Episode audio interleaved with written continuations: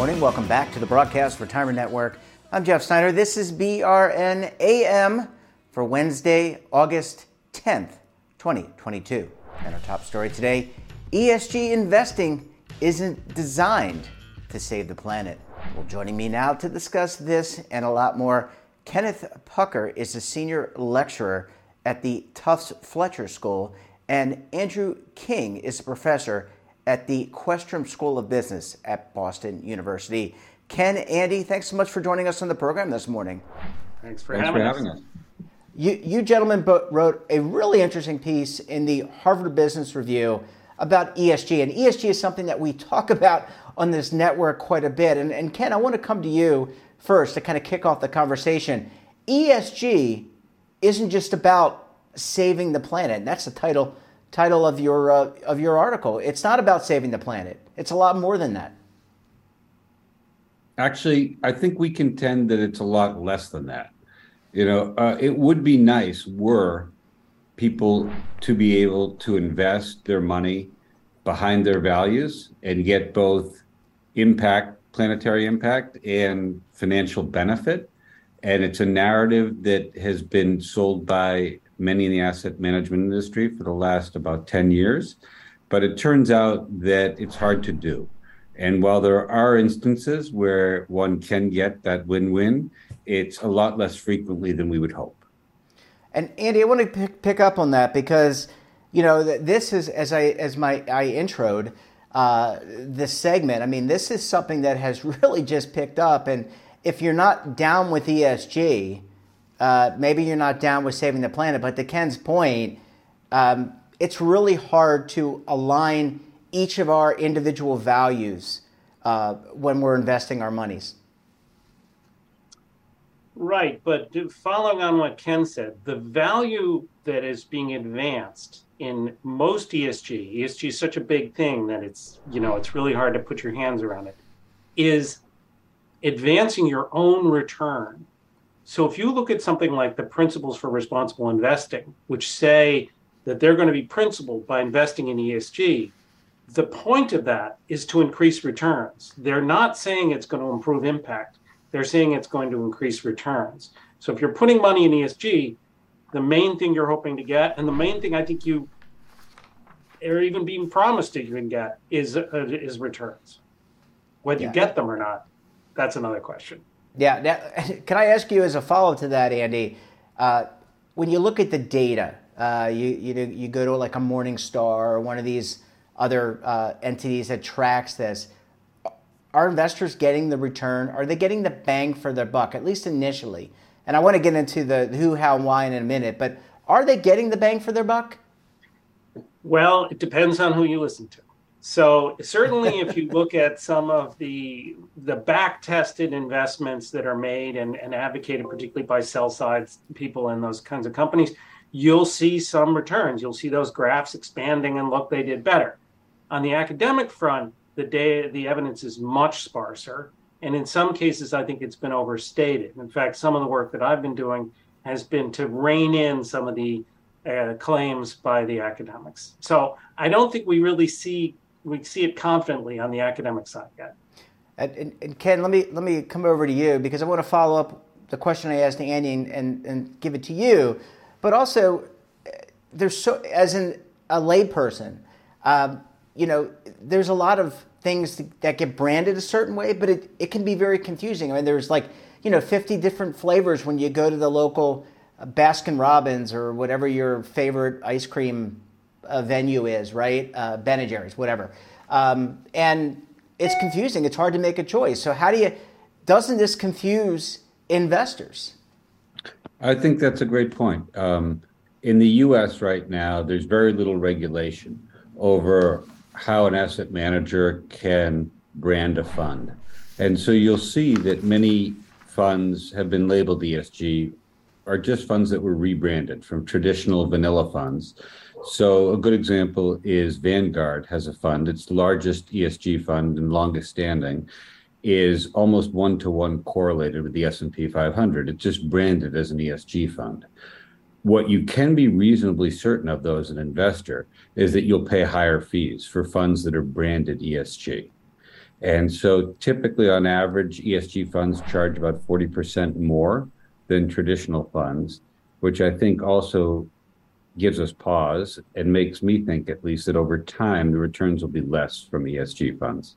Just to follow up on that, I mean it's it's if I'm going to pay 40% more uh, for ESG, um, what's the argument for paying more if I'm going to get the same return or similar return to an S&P 500 fund? I mean, if I'm just buying something that's just been rebranded, reshelved, and we're picking a little bit on Vanguard, but there are others as well. Uh, what's the value for the investor? There could be two sources of value. One is, like Andy was saying, ESG funds um, are based on, uh, are supposed to be based on um, the fund contents being better managers of risks associated principally with climate, but other changes in the planetary system. And so, if in fact they are better managers of those risks, over time, those companies should perform better and you should generate higher returns. That's what's being sold. So, one thing that's being sold is returns. The second is whether you are able to also advance planetary welfare. So, maybe you want to pay more for a fund if you think that it's going to help contain climate change or help reduce income inequality. It's our contention that in probably over 90% of the incidences, impact, planetary impact, isn't even measured. And fund managers aren't compensated on the basis of being able to deliver impact as a result. So it's very unlikely that the vast majority of ESG funds are having a planetary impact that's positive. Yeah, Andy, I want to come back to you, and then I need to go to a commercial break, gentlemen. But uh, just to kind of build on what, what Ken was saying, um, you know, as a if there's regulators out there watching the program, uh, one, it sounds like, and I'm not going to put words in your mouth or, or Ken's mouth, but it sounds like we need more regulation potentially around how these products are being defined um, for the best interest of the customer. I mean, uh, most people, again, they're like me, they're lay people. They may not be experts in investments. They may not be an expert in E, S, and G. They just know that they have this piece of money that they want to invest, presumably for the long term, and that they want to do good with it. Yeah, I, I mean, I think there are two two big big things. One is it's important to remember that, and this needs to be regulated, or at least the, the marketing of it does. That ESG, most ESG now, is not the effect of the firm on the planet. It's the effect on changes in the planet on the firm. So it's not like your money is going towards good. It's that it's just trying to figure out what risks you'll face as regulation changes and climate changes and stuff like that. So that's single materiality. And we need to understand that we also want to know how the firm affects the planet, both directions. Number one. Number two is the measures are all over the place. There's some really excellent research to show that, that the different measurement companies don't often correlate very well on how they're measuring that first part, the single materiality. And we need standardization of that. Well, gentlemen, as I said, I need to take a very quick break. When we come back, we'll talk more about ESG investing and we'll break it all down for you. You're going to want to stay tuned right here on BRN AM.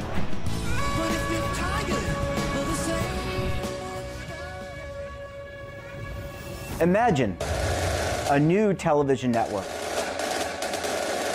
that will make you richer, healthier, and in control of your financial future.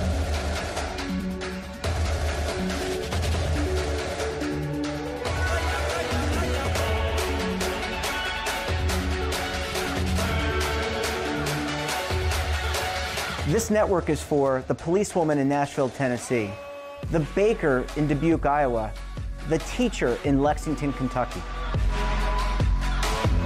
We want to make the idea of savings and retirement culturally relevant. But what do you see as a defining issue of the midterms? Especially for the smaller businesses. I mean, they are the lifeblood of the American economy.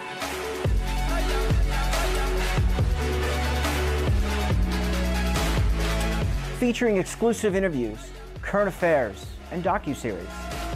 33 yeah. years old, you retired early. The philosophy is money only matters if it helps you live a life that you love. But you got to start thinking about retirement as soon as you get in. The Broadcast Retirement Network will drive very high engagement with premium partnerships. So, this isn't retirement and savings for your parents or grandparents. This is for all Americans. And we're going to change the way you think about money. Welcome to the next frontier of retirement and savings. This is BRN, the Broadcast Retirement Network. Are you stuck with a low credit score? A credit report and score that's causing you to be denied credit or pay higher interest rates than others for the same things? Then do what Terrence did and call Credit Repair for your free credit evaluation to help restore your credit. I started thinking about buying a new house and my score wasn't where I needed it to be. I called and spoke with one of the representatives, and we just had a good conversation, and I, I liked what he was saying. Just one call for his free credit evaluation was all it took to start back on the track to repairing his credit. I'm seeing the deletions and I'm getting the report, so I know something's being done.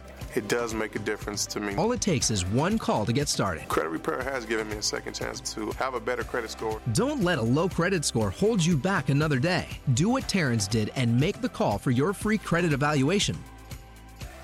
Call 800 819 4152. That's 800 819 4152. Again, 800 819 4152. Welcome back. We're talking this morning to Ken Pucker of Tufts Fletcher School and Andy King of the Questrom School of Business at Boston University. Ken, Andy, thanks so much for staying with us this morning. Sure. Problem. We, we certainly appreciate you lending a little bit of your time, and uh, you know I feel like I'm back in back in class again, uh, which I think is a good thing. I always like learning. I like to be a lifetime learner and a lifetime practitioner. Andy, I want to pick up the conversation because as you and Ken were talking about this, uh, I'm a veteran of the U.S. retirement industry, over 30 years in the space, and what I what I seemed to hear from you was very similar in that active versus passive debate, and and that is, what's the manager doing to to generate additional alpha or value to the customer to uh, you know to uh, realize the additional fee that they're charging versus a passive manager. Am, am I am I right about that? Yeah, I mean, I think that's the direction. That's the direction of my thinking too. So, in in the '90s, I was involved in some of the early companies that were interested in trying to measure ESG, and the point of that was to give exactly what you're saying: managers more information so that they could better pick what they thought were highly well managed companies that would have higher return. And so that's, I think, the underlying logic. What's happened over time, I think, is you've gotten almost flavors of greenness. Ken and I talk about light green firms, which are branded ESG. They probably aren't active. They're just, it's almost labeling. Maybe there's a little screening. And then you got deep green ones that are doing much more intensive research and, and, and, and analysis. And, and, and I think that's one of the problems is that you've got to be really clear on what you're getting. Yeah, and, and Ken, just to, I want to get you to follow up on what Andy said, but um, it does sound to me like there's, you know, this is not a mature market, or maybe it's my lay perception. This is something that is beginning and growing, so that we need more disclosure from firms.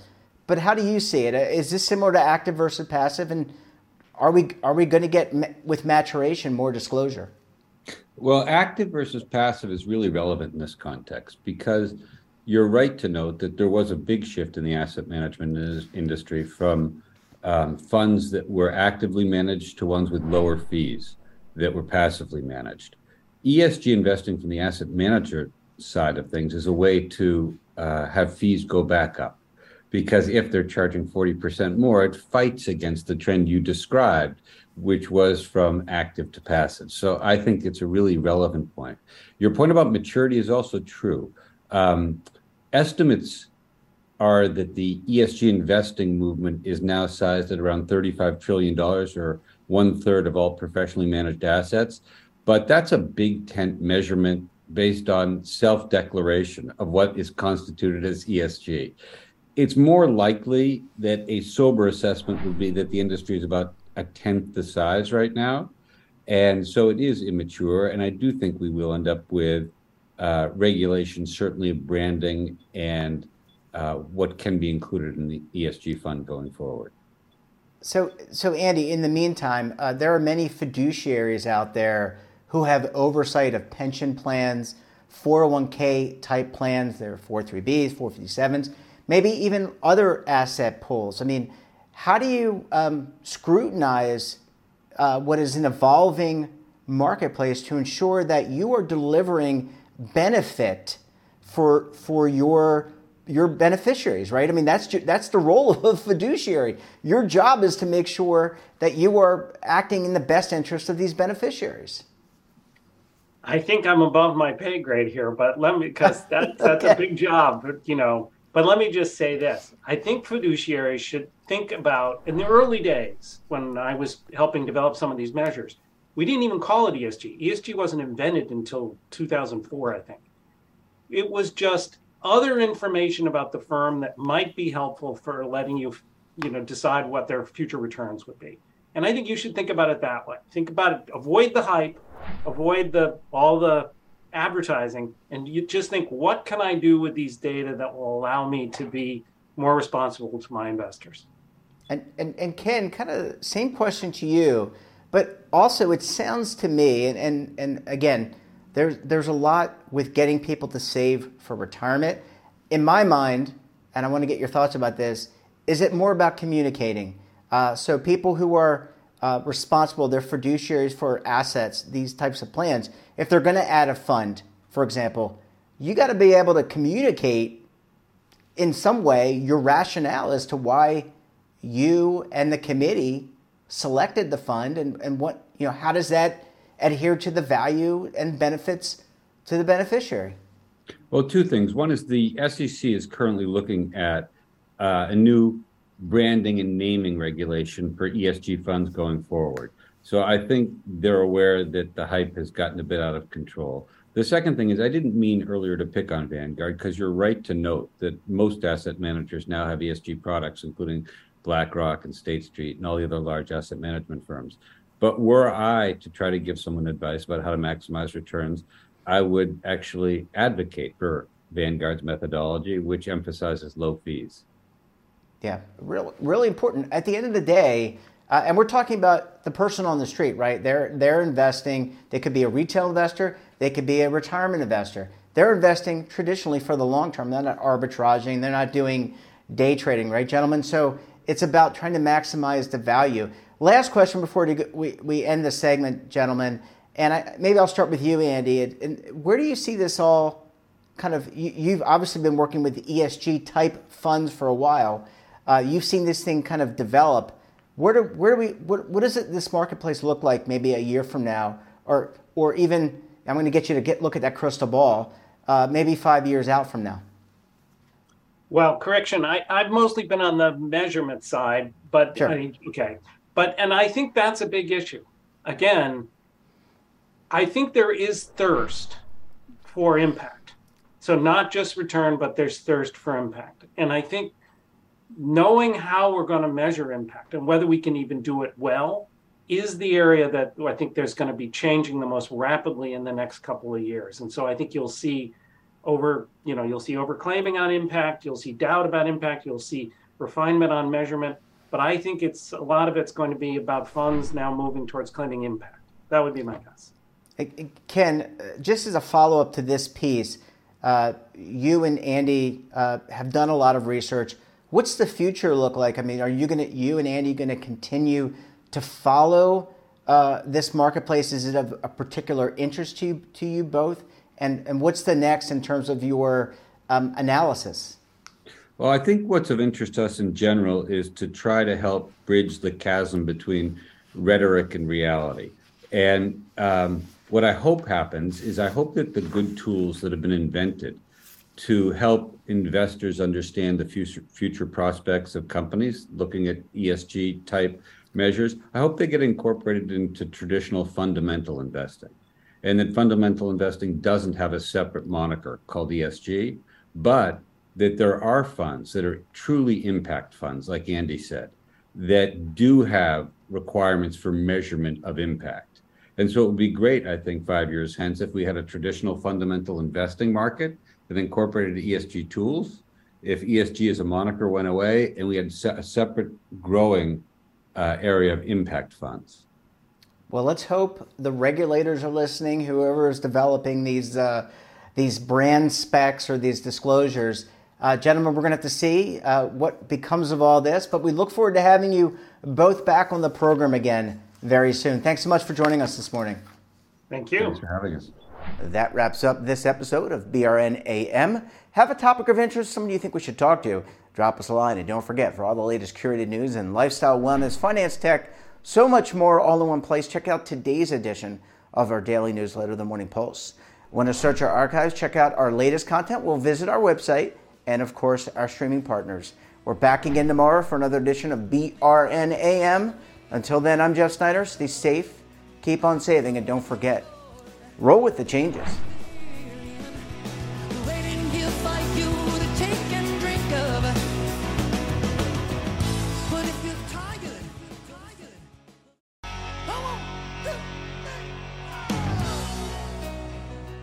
Now is your opportunity to co create content around any topic on the first lifestyle and wellness network. Reach a global audience through our platform and co own exclusive branded content. All of our programs are available on demand and also as audio only podcasts, so you can take us on the go. Broadcast Retirement Network, available anytime, anywhere, and on any device.